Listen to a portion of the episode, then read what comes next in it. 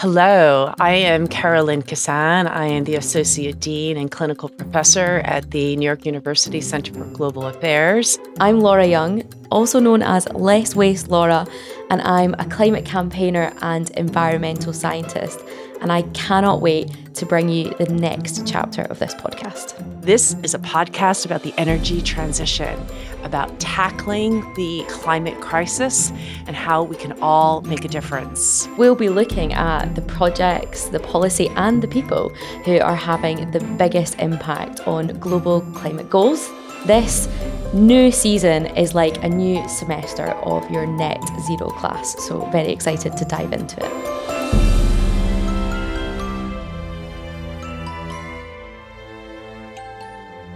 On the show today, we'll be looking ahead to what promises to be a huge year in energy and climate. We'll be making some predictions for 2024, what we expect to see, and what we'd like to see when it comes to global energy policy. I know, I feel 2024 is just the word election. We've got elections here in the UK, over with you in the US, in India, Mexico, South Africa, the EU, and dozens more. So, whatever the results are, though, the impact on global energy policy will be huge. So, we wanted to use today, this episode, to look ahead at the year that awaits us and explore what the world needs to keep us on track for net zero. So, so important. We're going to be making some predictions. We're going to be making three predictions for the year. These are things that we are maybe not that confident with. I'm going to st- take a stab in the dark and hopefully next year we aren't totally wrong. Um, but certainly something for me that is an absolute prediction for 2024 is seeing a big investment in offshore wind. I think it's going to exponentially increase here in the UK, here over with you in the US as well. And, you know, it's a sector that it's not had the best time recently, but I think that things are really going to change. And they kind of have to as well. So over in the UK, we have a massive goal to get 50 gigawatts of offshore capacity by 2030. 2030 that's really not that far away um, you know currently we only have around just under 14 gigawatts. So we've got a lot to do. But actually, there are many projects in the pipeline. It's estimated that about 77 gigawatts um, across 80 projects is already in the pipeline, which is fantastic news. But we know that it takes a long time. So we really need to be moving quite quickly with this. I'm in Dundee and literally just down the road, we've got 90 meter tall pieces of wind turbines all getting built and put together and constructed for an offshore wind farm that's going to be off the coast of Fife. And that is going to be operational this year. It's going to be fantastic. But the site was selected in 2008. And it just makes you take a sit back and go, wow, you know, it's exciting that it's coming, but it's a long time coming to get that. But I do feel like one of the big predictions for this year is just seeing offshore wind take off. I don't know, is that something that you feel over in the States is something that is also going to be relevant? It's a great question. So I think in the United States, I think we've seen, you know, massive solar deployment. Uh, we've seen a lot of pledges to um, to install offshore wind. I think offshore wind is encountering some headwinds in the United States. Some of that is due to supply chain constraints. Some of that is due to on the ground politics and dynamics. However, I think you're also sort of seeing um, a recognition by governments, uh, state governments, local governments that, you know, if they want to meet their targets, that they're going to also have to sort of help in this make up for some of the the, the difference. Uh, so I think the politics politics really matters. You know, given that we've seen such attention through the Inflation Reduction Act, which was, again, the largest climate re- legislation um, in US history you know 390 billion some estimates 1 trillion in total that is going directed towards the clean energy transition. Uh, you know i think we have a, a, kind of a reckoning that we need to do a lot of permitting reform. We need to sort of streamline processes. So you know i'm hoping that in 2024 it's like we know what we have to do there's a lot. There's going to be no shortage, uh, Laura, of, of things for us to talk about. So we're just going to have to sort of make sure that we restrain ourselves because the topics are um, are many. Yeah. So I mean, that's a that's a prediction. You know, kind of wind, renewable. What other things are you expecting to see in 2024? What I think is really, I think critical that we we are already seeing in 2024 is that it's not a if the energy transition is going to happen. The energy transition is very much happening. This is now, this is not just about governments making pledges. This is about companies see the opportunities. They they recognize that this is the present and it's the future. So we're seeing it across the board. We're seeing it in utilities. We're seeing seeing it in companies in terms of how they're thinking about their their uh, their carbon emissions. We're just we're seeing so much change happening. That's why I love the fact that you know this is the clean energy revolution. This is something that we see this as a revolution that's you know not just sort of changing the the energy landscape, but it's really sort of changing the political landscape. It's sort of changing what gets talked about. You talked about elections in 2024. I mean, climate is going to be a very big part of campaigns. The energy is is really has kind of catapulted to a top priority area for um, for people around the world. So it's yeah, I'm I'm excited. I I look forward to sort of seeing, but I, I think that it's going to be a year where um, yeah, we continue to see high levels of investment. We'll see, you know, some hurdles, but um, but I think that the the road is uh, is generally a, a good one looking forward. Yeah, absolutely. But you know, I think in the same breath as saying there's going to be lots of investment, there's also going to be some tough hurdles to to overcome. You know, another prediction, my sort of final prediction that I was thinking about 2024, you know, the words that spring to mind, we've got elections. I've thrown in wind, we've got investment. One of the words, though, to me that just keeps coming back again and again, here in the UK especially, is retrofit. And when we think about net zero, we just need to think about retrofitting.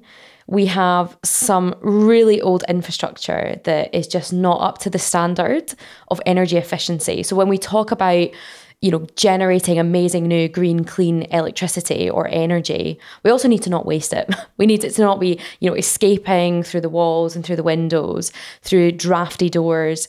And so I think there's going to be a big push here in the UK to get our infrastructure up to standard. Um, you know, there's about 12.5% of homes that don't even have double glazing.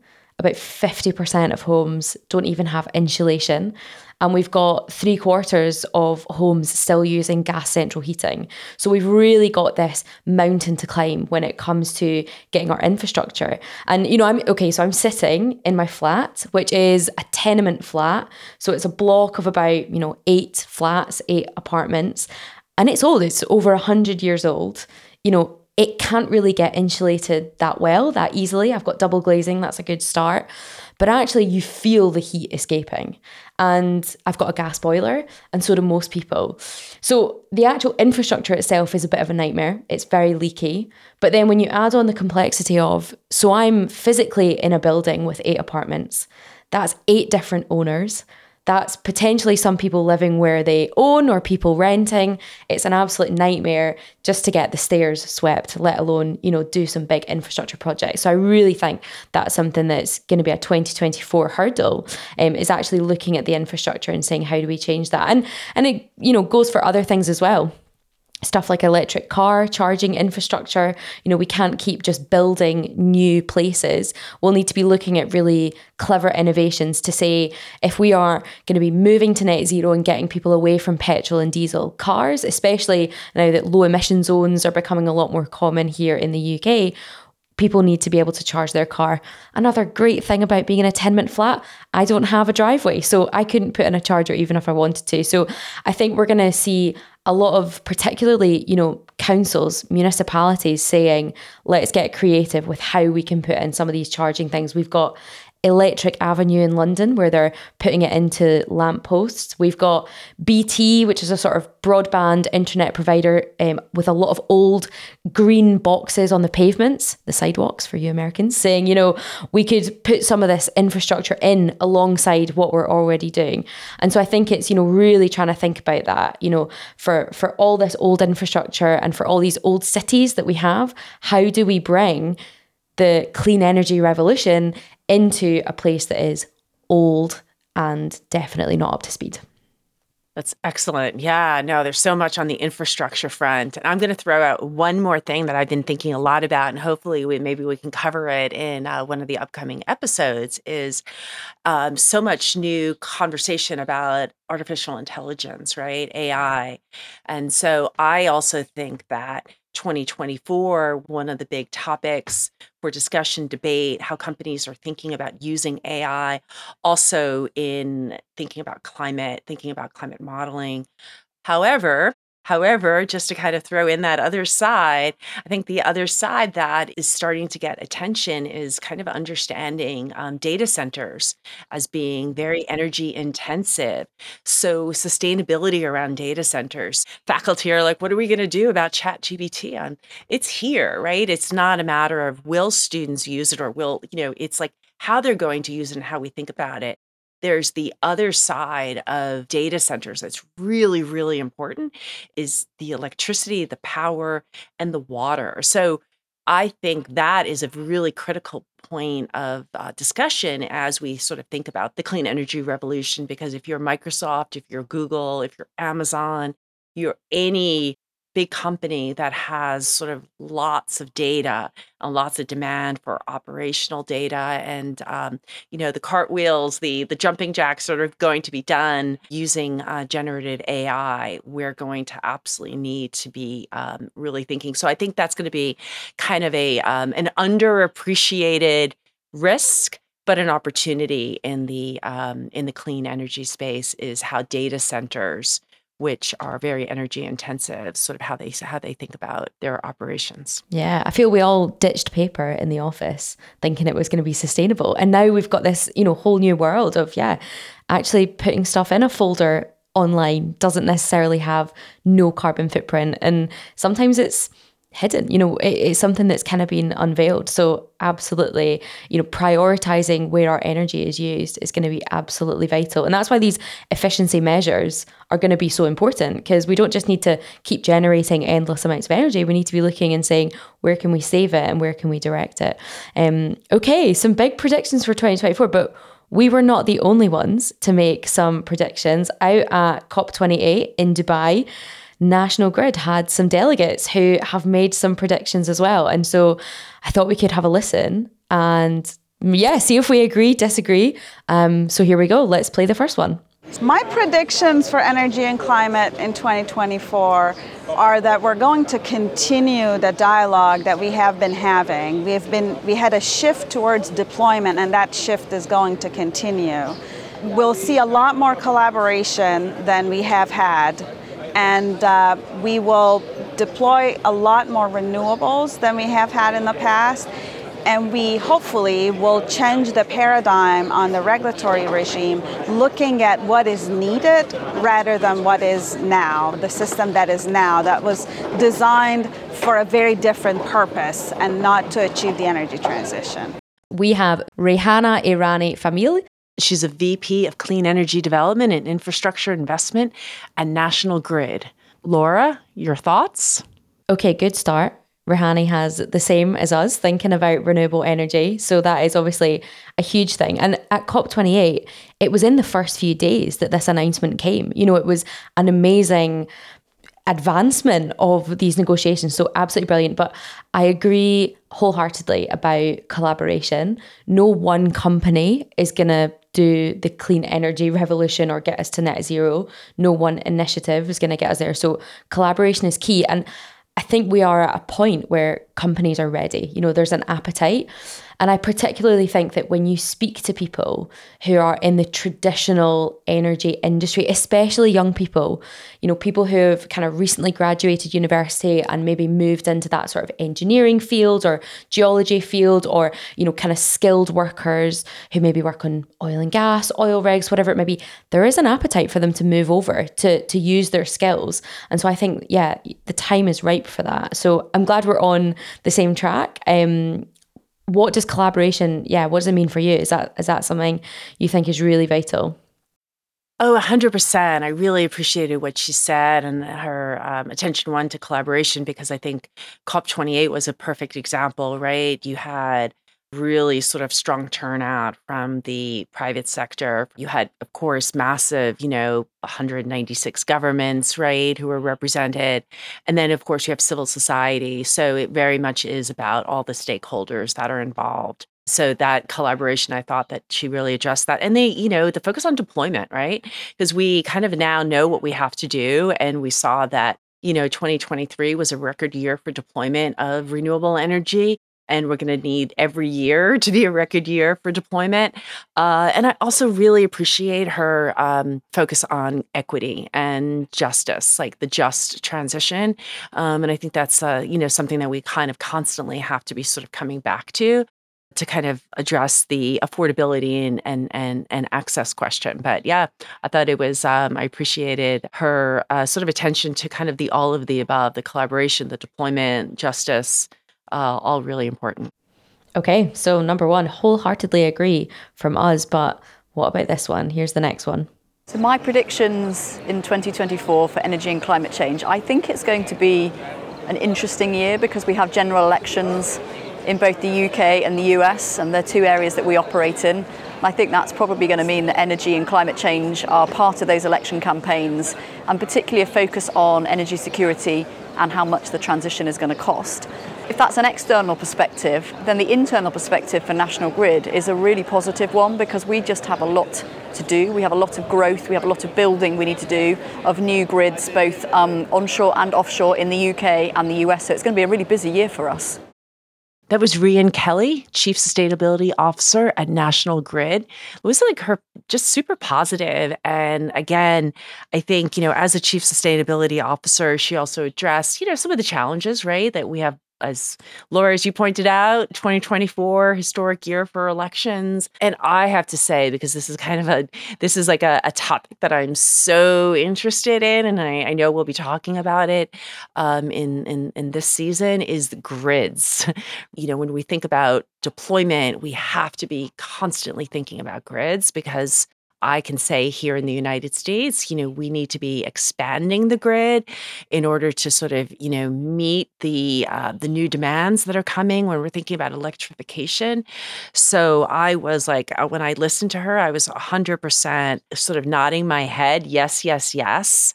Yeah, very solutions focused, and I think that's absolutely what we need. But I mean, if I can even just throw out a worry though, and I think this is something big, you know, for 2024, all of these elections one of the biggest political footballs globally is environmental issues, right? And I think it's something that we might see this year, you know, kind of big, whether it's for energy policy or green infrastructure, green jobs, issues even just down to locally what's happening in your local area. There is a, you know, a big risk that all of these things become political footballs.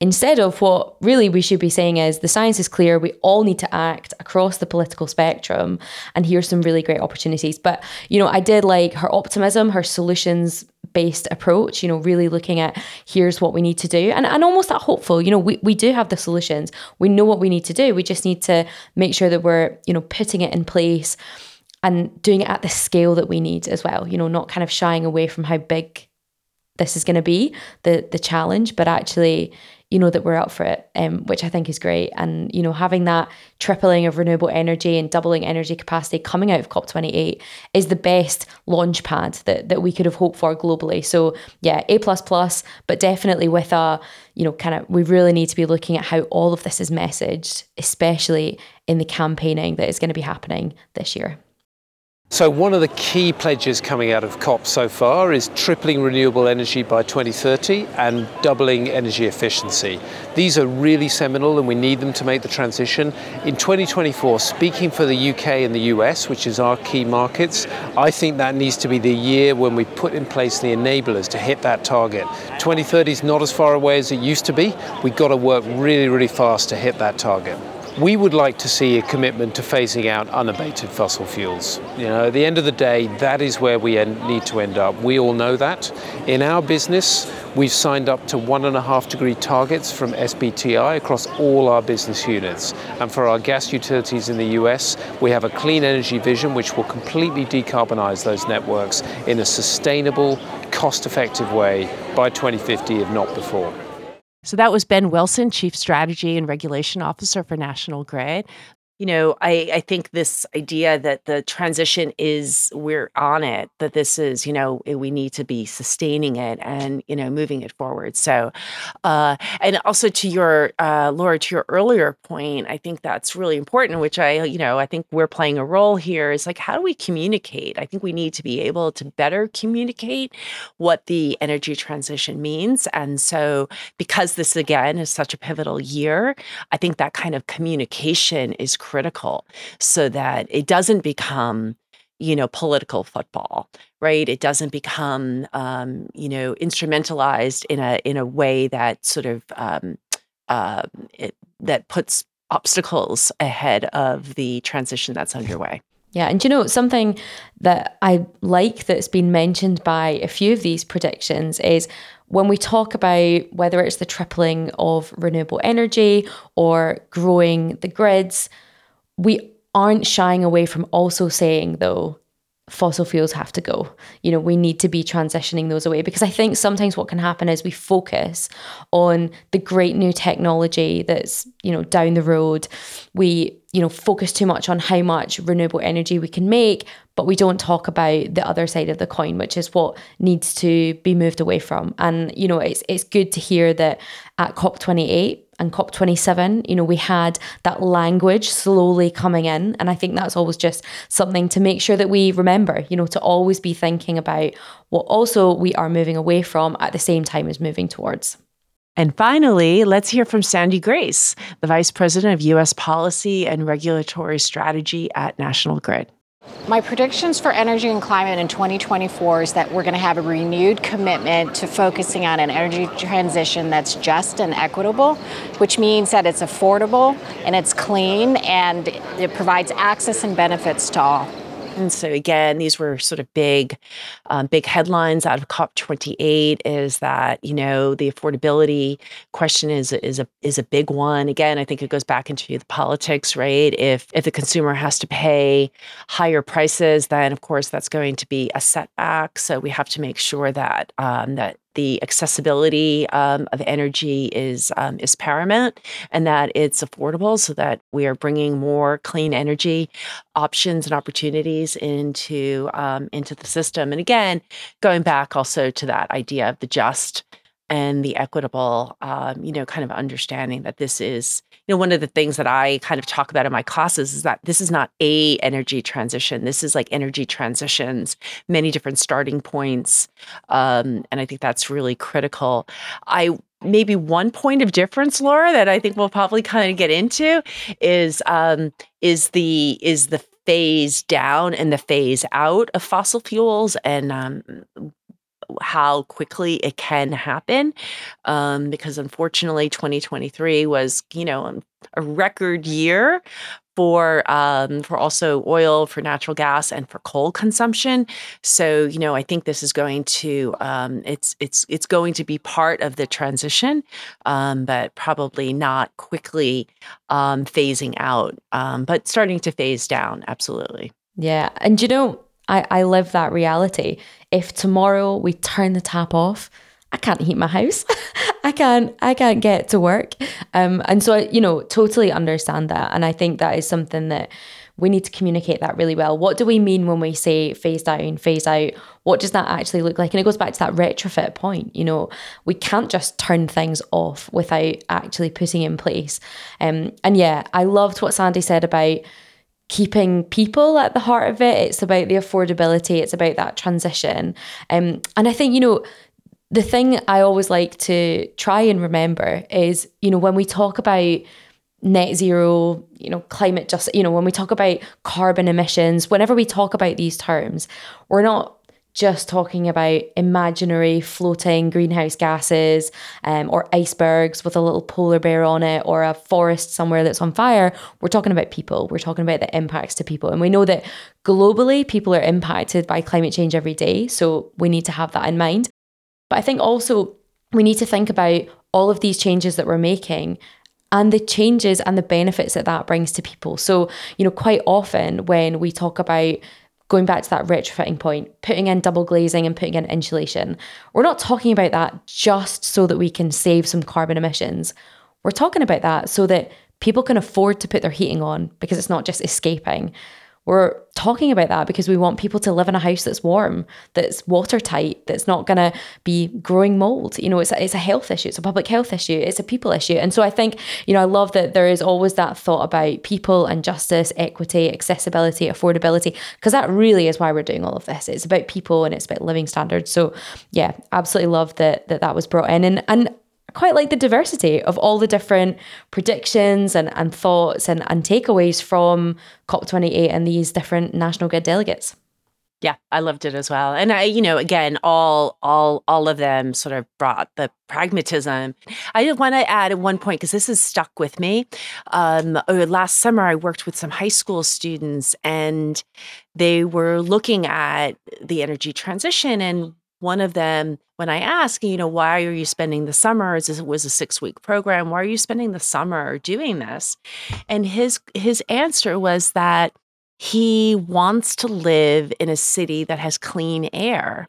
He wants to be a, he wants to like, he wants, and you know, it's we have massive energy justice issues here in, in New York City. And, you know, he said, like, my neighborhood, you know, the air quality is worse than in other places. And he wanted to, he, so he, as a high schooler, um, is kind of committing. He planning to kind of take that route because he really wants to be involved. So that really stayed with me also in terms of what I do, why I do what I do, um, and kind of understanding that this is this is you know this has so many implications uh, for for all of us.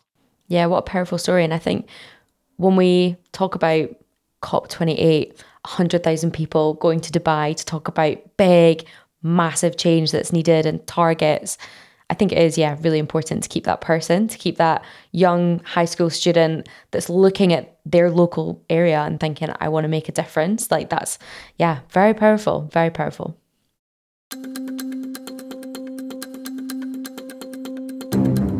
There we go. That is episode one of season three, and there's so much to come. But, Carolyn, what are we discussing next episode? On the next episode, we revisit the pledge made last year at COP28 to triple renewable energy capacity by 2030. Are we on track for this? How do we make sure the grid can cope with this increased demand? Interesting to note, Laura, that this year, for the first time, a third of global energy generation will come from renewables. Okay, lots to talk about. Well, it has been a pleasure, and I will see you on the next episode. For more information and to listen to seasons one and two of the Clean Energy Revolution, you can go to nationalgrid.com.